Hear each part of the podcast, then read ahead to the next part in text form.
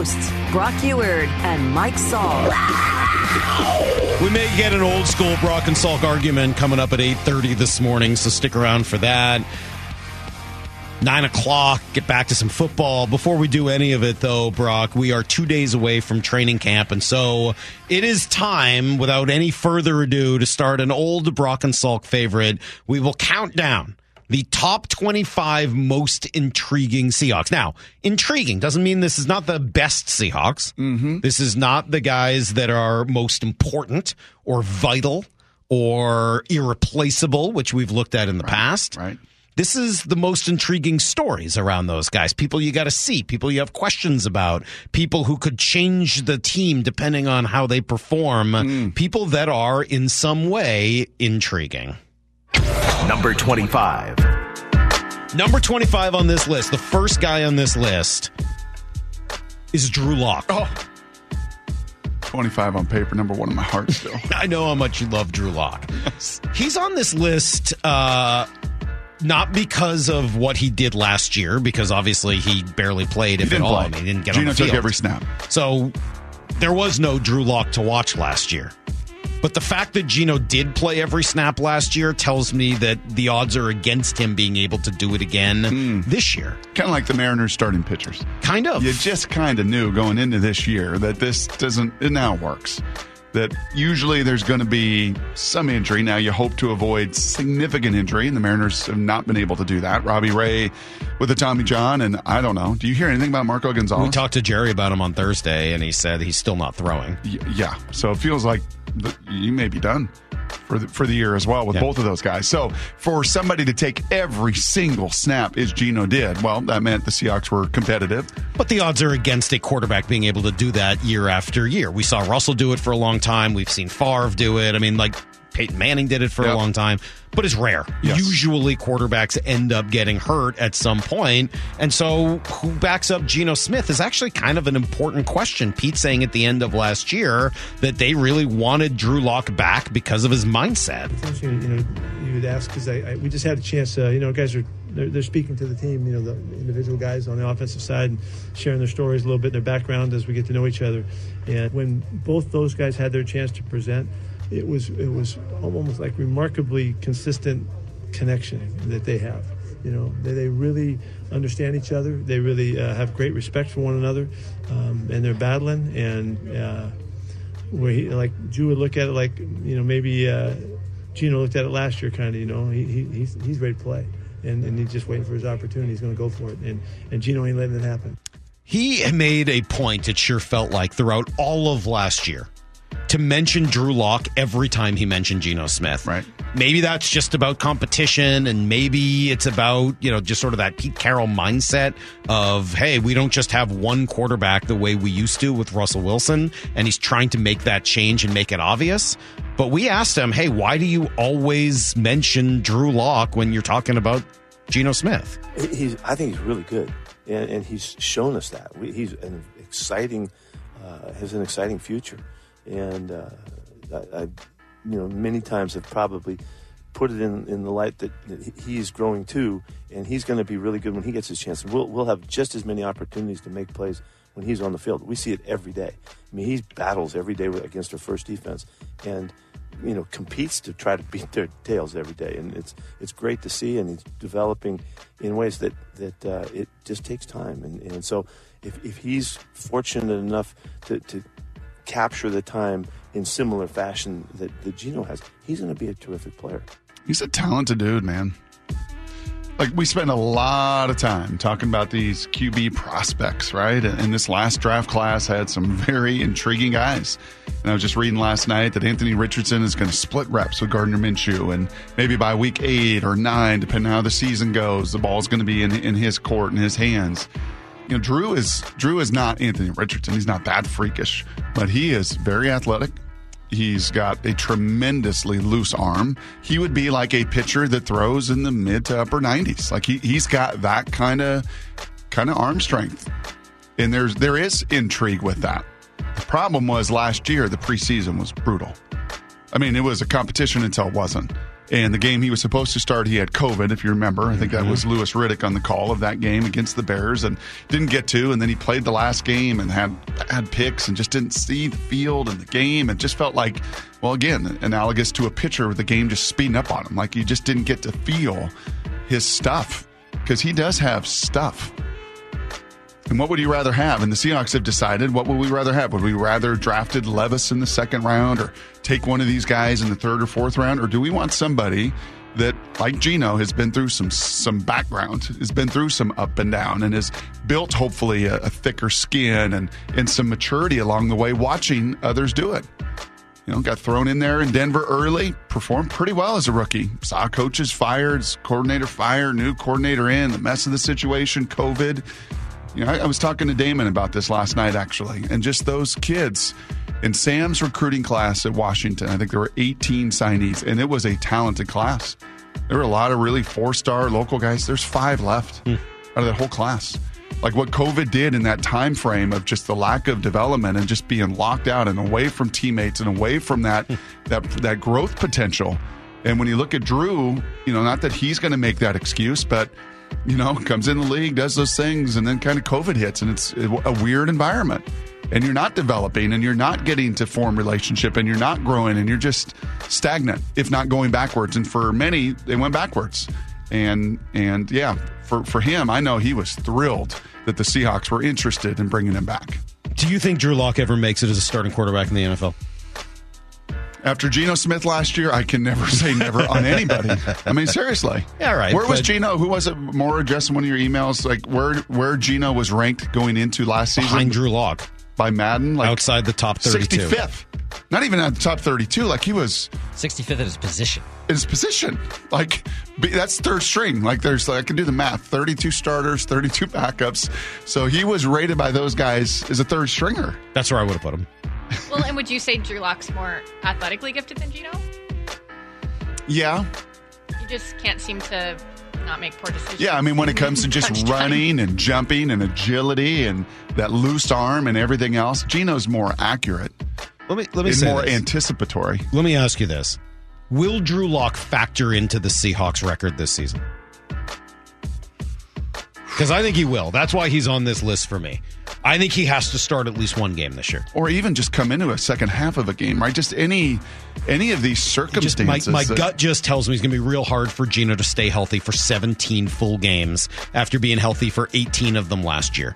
I just I think the odds are against 35 straight starts Mm-hmm. and playing every snap for any quarterback. It's not a Geno Smith thing. It's just any quarterback. And if that's the case, Drew Lock is up next. So what he does in practice, Yep. whether or not he can command the huddle, whether or not he can make decisions, whether or not he can maintain control of the ball, Yep. those things are going to be hugely Yes. important because Yeah. one or two Well- games with this team, that's probably their margin for error. and his improvement in the preseason will be a very intriguing storyline. The number twos that he's going to be running with should be a little better than the number twos last year. Just another growth development of, of, of the whole team and some of the receivers he's going to get and the running back that's going to be behind him and the tight ends and and and hopefully another year in this system of Shane's system too, which he's not had a lot of. He's not had a lot of stability. He's not been in the same place with the same system back to back years. So his preseason performance, not that you ever kind of like spring training to just jump all in on preseason performance, but it'll be key. It'll be critical that he is better, that he's more efficient, that he takes care of the football, that he anticipates. Mm-hmm.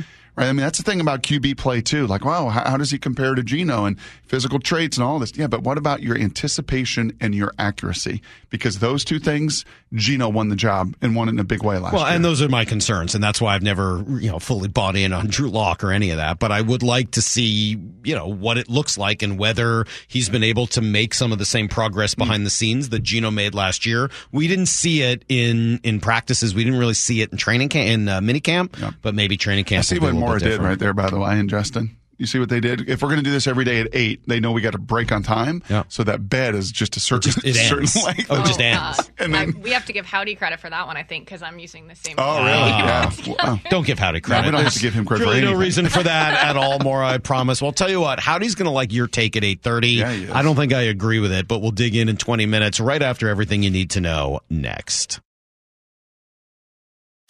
Need to know.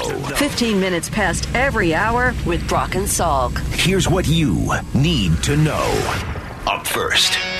Was it a good weekend for the Mariners in some ways? Yeah, of course. They won two out of three games. Two of the most exciting wins of the season come from behind on Friday, come back and forth. Crazy game, in some ways, game of the year on Saturday in front of a packed house at home. But just when they start to get that momentum going, it seems they just give it right back. And that's what happened on Sunday. Jumped out to a 2 0 lead early, gave it back late, had an opportunity in the ninth. 4 3 Toronto. The pitch. Fly ball left field. Going back is Merrifield. Towards the corner. Makes the catch. Toronto wins the ball game 4 3. For the win, air ball. I mean, it just kind of has that same sense to it. It's a winnable game yesterday, and I don't mean to focus on the negative. There were a lot of positives, and Scott was fairly positive about the home stand, or at least the last three games of it. But unfortunately, every time it seems like this team has a chance to kick itself in a gear, they find a way to just get stuck in third. Game 100 tonight in Minnesota. This will be game 100. This was a homestand, the longest of the season, coming off the All Star break and all the juice and all the energy that was in the place that you needed to go seven and three, six and four, seven and three. I mean, seven and three would have been great. Eight and two would have been amazing. You've been if you if you got eight and two on this homestand, you would be within like a game and a half of the wild card, if not better than that. But five and five has just been who you are. You have just been stuck right on that 500 nearly all season. Couple games below, couple games above. Now you go to Minnesota. Don't find yourself down in the late innings. That that monster that comes in throwing 104 at the end of it. These two teams that are built so similar that split their four game series in this last homestand, they'll get three tonight, starting tonight. I, I don't understand how Duran is a real thing. yeah. Seriously, like I watched that guy pitch and hit 105. I don't understand how that's real. You, it doesn't seem like that should be like he seems like AI. Yeah. like they've created something with AI, Yes. and he comes in to get you out in the ninth inning. Mariners fall back to eight and a half in the division uh, after getting it to seven and a half on Saturday. They're four and a half out in the wild card, as Brock just said. They go to Minnesota, then Arizona. Four forty afternoon start today with Luis Castillo on the hill. Here's the second thing you need to know. Well, we got two more days before training camp, but it is now right around the corner. Seahawks taking a big step in their quest for another playoff appearance. Do I think this team can make the playoffs? Yes. Do I think this team can win a Super Bowl? I'm still having a hard time envisioning how that goes down this year. So there's still some building element to it mm-hmm. and still some opportunity for growth. It's not going to be at the quarterback spot where Geno Smith has nailed down this job after a great season last year. And you could see the difference in the offseason workouts where Geno was very much in control. Yeah, yeah, he, he has been a, a really positive influence on the other guys. He's been he's so determined, and he I mean, he's he's got he's got his eye on uh, on the ball the whole way now, and, and uh, he's been so consistent and available, and, and the messaging is so solid. It's like you know, you, you, everybody needs to come along with him. He's going, you know, and and. Uh, it's just been such a remarkable thing to watch. You know the way he's taken over the, the opportunity, and how he commanded it so well last year, and and he has handled the the success, and he's handled the Pro Bowl and the offseason and, and all the hype and all of that. He and, and how he's answered it is with great work. I think a lot of the players and coaches really enjoyed the last three weeks off. I think that guy has been bouncing off the walls. And I think Glenn is like, uh, Pete, go go to work, please. You know, he, he told us as much, right? Getting ready for like the first team meeting in OTAs, how was, like, wired, vibrating. Oh, wired, and and he's built for this. And this is his kind of team. You know, in spring training, you've taught me over the years, the competition in baseball is not always a great thing. That you want to have your guys locked in. That incentivization and you know pressure and and and putting too much on it, trying too hard, not healthy concepts when it comes to baseball. Competition in football. Uh, for that guy, for the ringleader who wrote a book about it, that's a really good thing. And this team is loaded with competition throughout numerous position groups. This is really fun. Here's the third thing you need to know. It never gets old, does it? pretty awesome. Speaking of really fun, it was great watching the Open Championship or the British Open, however you choose to say it, over the weekend. Things just look great in that link style golf. It's different from what we see week after week in the PGA Tour. If only, Brock, there were some sort of a course around the United States that's hosted a major championship where they could put a regular tour stop and play link style golf. Hmm, maybe in the greater University Place area. I don't know. Congratulations to who Cecily calls the hairman, Brian Harman, who uh, wins his first major championship by six strokes. your mind falter. Like, you know, maybe, maybe I'm not winning again. I'm 36 years old. Game's getting younger. All these young guys coming out, you know, hit it a mile and they're all ready to win. Like, when is it going to be my turn again? It's been it's been hard to deal with. I mean, I I, I think someone mentioned that I've had more top tens, more tens than anyone since 2017. So that's a lot of times like where you get done, you're like, I had that one. I, it just didn't happen for whatever reason. So yeah, to, to come out and put a performance like that together, like start to finish, you know, just just had a lot of control. I, I don't know why this week, but I, I'm very thankful that it was this week. Three million reasons to be thankful too. Yeah, no kidding. Three million bones he went for winning the uh, the Open Championship, as the Brits like to say. Uh, golf is not a game of bigger, stronger, faster, and he is the poster boy for that. He is the most unassuming guy that you would see on the street, and you would say, "No, he's the furthest thing from anything athletic." But kudos to him. Uh, a, a, a great tournament throughout, start to end, as you said. Went to bed with big leads twice, and was able to come out and perform and get it done. Uh, by the way, anything happened in the Pac-12? The what Uh, now? The Pac 12, the, the Media Days Friday. Mora, I appreciate your efforts. Thank you so much for all the time you spent cutting some amazing sound. I got some sound from your guy, George Georgie. Here you go. I don't consider it frustrating. Uh, it's a reinforcement for me of um, what, what dedicated and passionate fans we have and how much people care about college athletics. And I, I get it. And at the same time, I don't want uh, the opportunity to be missed today to talk about football. It, it's, we're not announcing a media deal on purpose today because I want the focus to be on football. All right, Well, that's everything gonna- you need to know. It's just, it's just not a, not not not going to be that way. it can't be that way. You don't make those rules. Being a commissioner must be the strangest job. You just get paid to say things that you know are completely false. yeah, In every sport, and every, every commissioner, that seems to be their job. Go out there and just lie. just take arrows. What just a crazy just gig. take all those arrows. They make good money, though. They do, they do, but that's not a not an enviable. So he was asked about the media deal, right? Yeah. And he tried to just say, "Well, we're here to talk about the quarterback," and that's such a bummer because the, the quarterbacks this year in this conference are unbelievable. Well, the his failure to get a deal done means you can't talk about those guys. Yep, it's a bummer. It's a bummer, and I think Well, this is and the, and the best of those quarterbacks is on a team that's leaving for another conference. That's true, too. So while they are in the Pac-12, I mean, not Yep. for long. I mean, this is the last year there. Correct. So I don't know, man. That's a I do think this is a big week from everything I've heard about. Like, if they're not going to do it before and they don't get a deal done before, they don't get a deal done on the day. This is a fairly, fairly large week before these colleges, like the NFL, get it going on the field. All right, Brock. Every night we uh, send each other an email with Justin and Mora. And last night you sent something that when I read it, first of all, It was emotional. love the emotion, It was irrational. love the passion. It was passionate. I think it's a terrible idea, but it's next. This, this is Brock and Salk Powered through the Alaska Airlines studio. Back in mornings from 6 to 10. on Seattle Sports and the Seattle Sports app.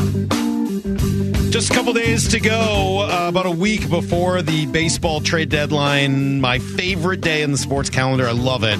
I love the idea of the trade deadline. I love that it forces you to make a decision. And I agree with what Jason Churchill has said recently that the trade deadline is one of really two opportunities you have to make roster changes for your team.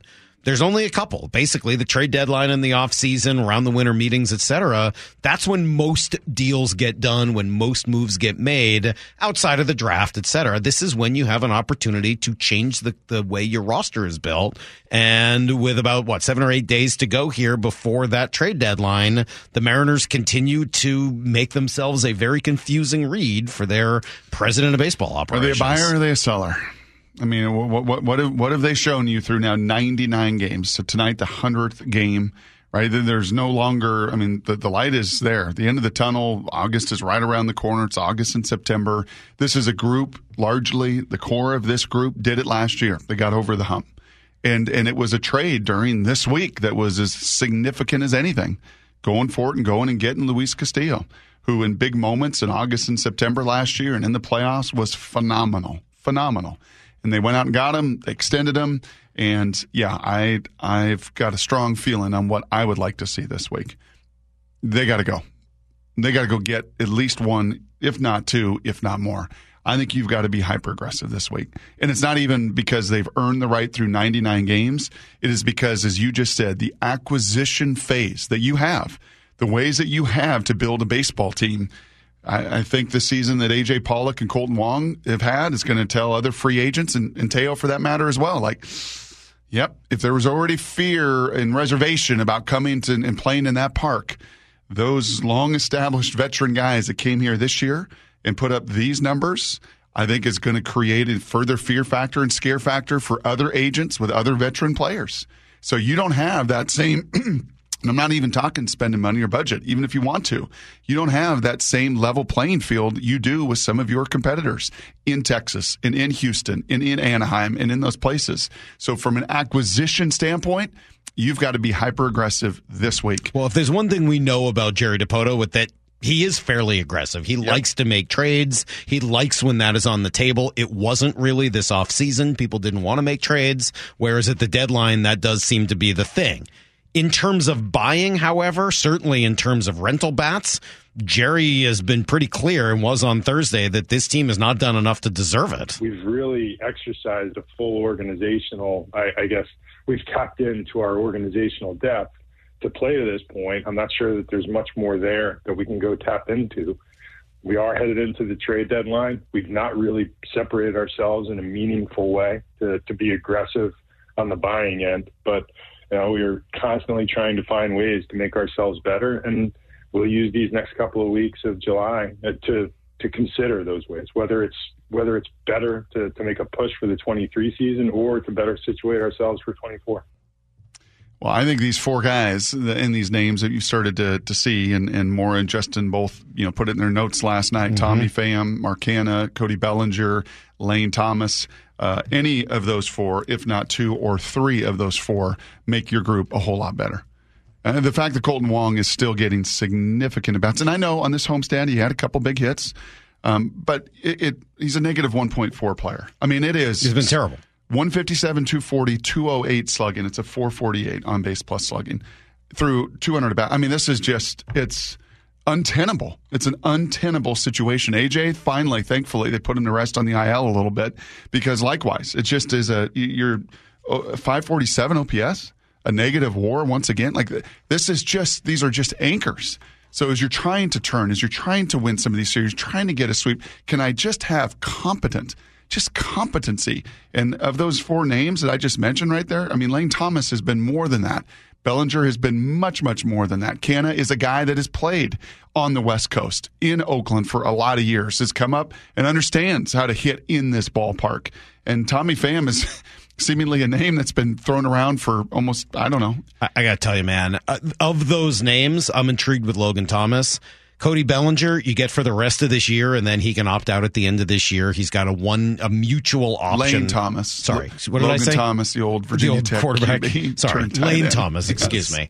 Uh, Lane Thomas, intriguing because you get him until 2026. Yep. Tommy Pham, I don't want any part of. I'm sorry. I, it's there's too much drama. There's too much going on around him all the time. I, I just don't think that I could I'm not saying he's Milton Bradley because he's not, mm. but it's a volatility that I would not welcome into this clubhouse right now, okay. given where this team is at and what they need to do to kind of get back to where they need to be. Cody Bellinger, I love the player. I love that he, I would have loved to have seen them try to sign him in the offseason, but he's on a one year deal with a mutual option for next year. And so if you're Cody Bellinger after a good season, why would you play the next year at 12 and a half million when you could walk out and get more money somewhere else? So I don't know. Okay, so Lane Thomas, Mark Canha. I think those would be the two of those four that I would agree Mark with. Canha, I can I can have some conversation about. He's 32, Four. 34. Yeah. Right? We talked about him a little bit last week. Veteran player, good at bats. Sure. I mean, that's not a significant move, but yeah, all right. If you want to bring in Mark Canha to be your fourth outfielder, great. But Brock, well, you told me you said you wanted significant yeah, moves. Yes, is not a significant move for this roster, he'd be a significant move. He'd be an Lane upgrade. Thomas for this roster would be a significant move. They would be significant upgrades, significant moves for a team that is still pitching and defending and competing and playing in a way that deserves, frankly, deserves it. I mean, the fact that these two, unfortunately, that AJ and Colton have played now, AJ not as much, Colton is still playing significant amounts. I know. And it's just oh, painful. And and I hate this, and I hate this reaction. And it's, but I am a fan, and I'm, and I'm not going to hide that. I am an emotional, at times irrational fan.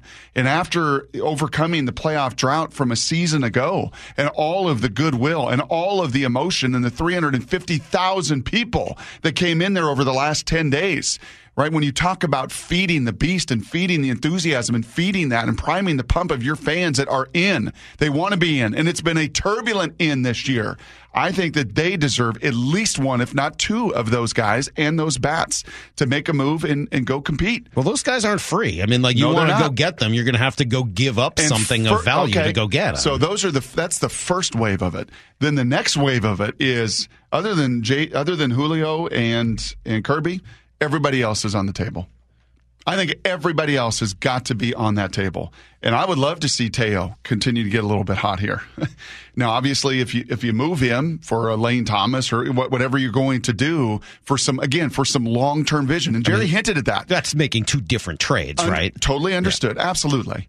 But Jerry kind of hinted at that, you Well, know, over the last few weeks. Buying and selling has always been a possibility for them. He was very clear on Thursday that selling is just a straight up option. No, and it never has been. You know, I, I think in, in when you've asked that question in the past, I've always tried to answer it as as honestly as I can. We are always, you know, one foot in camp of buyer and one foot in the camp of the seller, believing that the best way to approach any trade deadline is with the mindset of how do we make the Mariners better. And and that's a it's a broad question that can be answered in a lot of ways. And, and by the way, that is different today than it was 24 months ago, than it was four years ago, than it was 14 years ago. Like how, and, and, and for your organization, I think that is what has struck me the most through last year's trade deadline, through this offseason, is your acquisition phase. It is not a level playing field. So how you then go about it, the creativity that it may take. Sometimes, you know, if you're not going to overpay and way overpay in free agency, and I understand that, then is there a time where I'm, wait, I'm sorry, we're going to have to overpay on this trade a little bit. But in order to get a piece for the next three or four years, that's what Well, and, we. they, and they did that last year. I mean, that's what they did for Castillo. They went harder after Castillo than anybody else did, which is why they beat out the Yankees for him, which Yep. is why they ended up advancing past the Yankees in the playoffs last year. And people were, you know, pointing to that for good reason. They were hyper aggressive when it came to going out and acquiring Luis Castillo. And if there was a Luis Castillo available right now, that type, that kind of player, mm-hmm. Brock, I'm right there with you. The Mariners absolutely need to make moves to improve their roster long term. I think first and third base, the corner infield spots are all of the sudden very much in play. I'm not just looking at the outfield. I'm very much looking at what you're going to do long term at first base, at second base, and at third base. I think all of them need to be question marks that need to be filled out for the Mariners. So, in terms of having moves to make, I'm there with you. I don't see a player necessarily that fits in the same Luis Castillo mold. Now, maybe there's somebody available that we don't know about, mm-hmm. but when I'm reading, and I read all the time, all the trade rumor stuff, those four guys you mentioned, yeah, they'd help. I mean, like not Tommy Pham. I'm I'm out on that, and and I don't know that that Bellinger's the right fit mm-hmm. contract wise for them, just in terms of mm-hmm. where he's at. But yeah, those other two guys would help. Are they going to significantly change your roster? No. And maybe you don't need to. And that's sort of what I would come back to when you say, Brock, and you wrote this last night. Uh-oh. It was an irrational spot. I don't even know what I wrote. Well, just saying that that that perception matters a lot this week. I just don't think you can afford to think that way. I don't think you can afford to pay any attention to perception. You have to build the best baseball team you can. You cannot start listening to the noise outside that says you need this, you need that, you need this. You have to trust yourself and, and do what it is that you believe is best for the organization. Are people going to be mad if they sell? Yeah, of course they are. But but you have to do what's right for your organization. Did I trust Molly? Did I trust my wife? I did. When we were looking for homes and looking at them, and here's the budget, and here's the numbers, and this is what I can do, and this is what I'm Right. comfortable with, and this is what I like. And, you know, there was like one house available. And we walked it, bless that family's heart, three different times. And Molly's like, we got to do it. I'm like, this just isn't, this, this one just isn't the right one. This just isn't. And then the broker says, well, let me take you up the hill. Ah. And this one's out of your range. It's not what you're wanting to pay, but let me just show you the difference, right? As, as a good agent would do. Right. She waited until there was just some emotion involved. And then guess what? We drive up the hill, we walk in the door. Well, maybe Sold! if we do Sold this, to the lady in the second row. She's an eight, she's a nine, she's a ten. I know she got ruby red lips, blonde hair, blue eyes. I'm gonna bid my heart goodbye. And that's exactly what happened. When they walked in, my daughters and Molly, like sold, done. And you know what? Kind of had to swallow. Because this is pretty great. this place is pretty amazing. You know what? And then you start to rationalize, ah, I can make it work. I'll do that. And you know what? If you're going to have to this week, overpay o- overpay with something on the current major league roster, something within your system. I'm not overpaying with Julio and Kirby. Absolutely not foundational building blocks. But is everything and anything else? Is Jarred Kelenic on the table? Is Paul Sewald on the table? Is JP Crawford on the table? Or is every other Mariner in your organization top down on the table? Has to be. Has to be. I'm sure they are. I just I, I'm not sure that I see where you're able to bring back the foundational pieces that you're talking about. What seems more likely to me, Brock, if you're talking about opening up your roster for deals, and by the way, I'm with you on that. Like I, if if I'm looking at this roster, Can't trade Munoz. Can't trade Sewald. Can't, what are you talking about? You all of every all those guys are tradable, absolutely. But if I'm I'm willing to bet what we're going to look at is not going to be going big after Mark Canha, which I think in your in, behind you don't actually want to do that. Oh, Mark Canha's not a go big guy. Any, I don't think he has that kind of value. Neither is anyway. Lane Thomas. Like I, I don't think you actually want to go big after those guys. You are looking for the kind of names that aren't really available, or if they are, they're probably older than you really want to go big after Nolan Arenado Mm-hmm. or Paul Goldschmidt. Like those kind of, you probably don't really want to go that hard after them because they're old, and and that's probably not the direction Yep. you want to be spending all your resources on. What I think we may end up seeing are deals for guys like a Ty France, and I'm not saying he's going to be dealt, but somebody like that, where you are bringing back, and you're going to hate when I say oh, this, boy. an Abraham Toro kind of a player. Not because that player is the same as Abraham Toro, who I know broke your heart because you just hated him so much. Oh. But that sort of, hey, he's been up in the league a little bit. Somebody sees upside. You have a, you're taking a chance on a controllable piece. You're not trading for guys in mm-hmm. double A. Mm-hmm. You're probably not even trading for guys in triple A. But you're trading for a guy who's been up. He's shown some major league talent, essentially like Ty France when you traded for him, mm-hmm. like Mitch Haniger when you traded for him, Yep. like Abraham Toro. Now, two of those three have worked out better than the other, but that seems to be the ki- if I look at Jerry's Oh, past. Yep. that's it. Much more so than trying to go after a Mark Canha or somebody like that. Mm-hmm. That's just not his mo at all. Lane Thomas fits better. Right, but even he's been up and down. He's been in the league since 2019. Like that's not a brand new player. He's only 28. I mean, like he's Having still a great year. Those numbers are crazy and no idea. yeah, he's having a really good year. Yes. No, you're when push comes to shove, and, and those two names you just mentioned are probably the two names that push and shove me the same way, and that's Goldschmidt and Arenado. No Cardinals organization that you've done business with in the past that that you made a, a pretty significant trade with that is having a really down year that are absolutely sellers that are like 12 games under 500. And is there enough in your kitty, like a Logan Gilbert and others, to say, hey, what are, are your corner infielders available? Well, Jerry, everything's available, right? Now I'm playing the voice of the St. Louis. Well, what, what are you talking about? Everything's available. Well, what, what would it take to get a Nolan or to get, because Mike, those positions now, because of this performance this year and this unsteadiness this year, as you said, first base, mm-hmm. second base, right field, third base, there's some waves. There's some guys, you, you know, in, in bats in your Look, man, system. I, I could be convinced on Arenado. He's 32 years old. His salary goes down over time. I don't know what you got to give up to get him. I mean, that certainly changes the conversation because it's not like uh, St. Louis is going to give him away for free, Mm-hmm. right? I mean, they gave up a lot to get him, and, and they're not just going to give him away. So. I, Would you trade? I mean, would you trade Logan Gilbert, Harry Ford, and uh, for Col- Nolan Arenado in the you know the the young shortstop from last year's draft class? Would you trade those three for, for Nolan, Nolan Arenado? Arenado? Probably not. Would you? Well, according to my email last night, I would. But then again, when I get kind of pushed right to the edge of it, it's it's hard to swallow that. That'd be pretty hard for me to do, honestly. That'd be pretty hard for me to do. And it's not that I don't like Arenado. I mean, he's a really good player. That'd be pretty hard and for Arenado's me to do. Probably got a no trade clause, so I'm I, he he may be able to. V, I'm going to guess at this I stage. don't think so. Stage. Oh no, he's not a 10-5 guy. They haven't been with them for five years. Hmm. So no, I don't think so. I think he, I mean I'm pretty sure he's tradable, but and he forced his way out of Colorado. He's got a little edge to him. I don't know. Are you man. saying that Tub Time Brock is like a, a more generous yeah. trader? Yeah. Oh, than eight forty-five a.m. Brock. Oh, no question. you get me at night. Yeah. I think we even Uh, walked through that house in the in the I mean, look, in the twilight. You, yes. you want an argument for what you're saying? this year, Nolan Arenado is a two point something WAR player, two point six something like that. Yeah. And Logan Gilbert's one point three. So there's an argument to be made. And JP is at 3.0. I'm sorry, it's 2.1 versus 1.3. Okay, and the only guys on your roster that are better than that this year, JP at 3 and Julio still 2.4. Right. So I mean like but but think about that. 2.1, mm-hmm. what is that worth? Well, you just said Julio's at 2.4. Right. So when you're talking about Nolan Arenado, you're talking about a player that has been less valuable this year yep. than Julio Rodriguez. Right.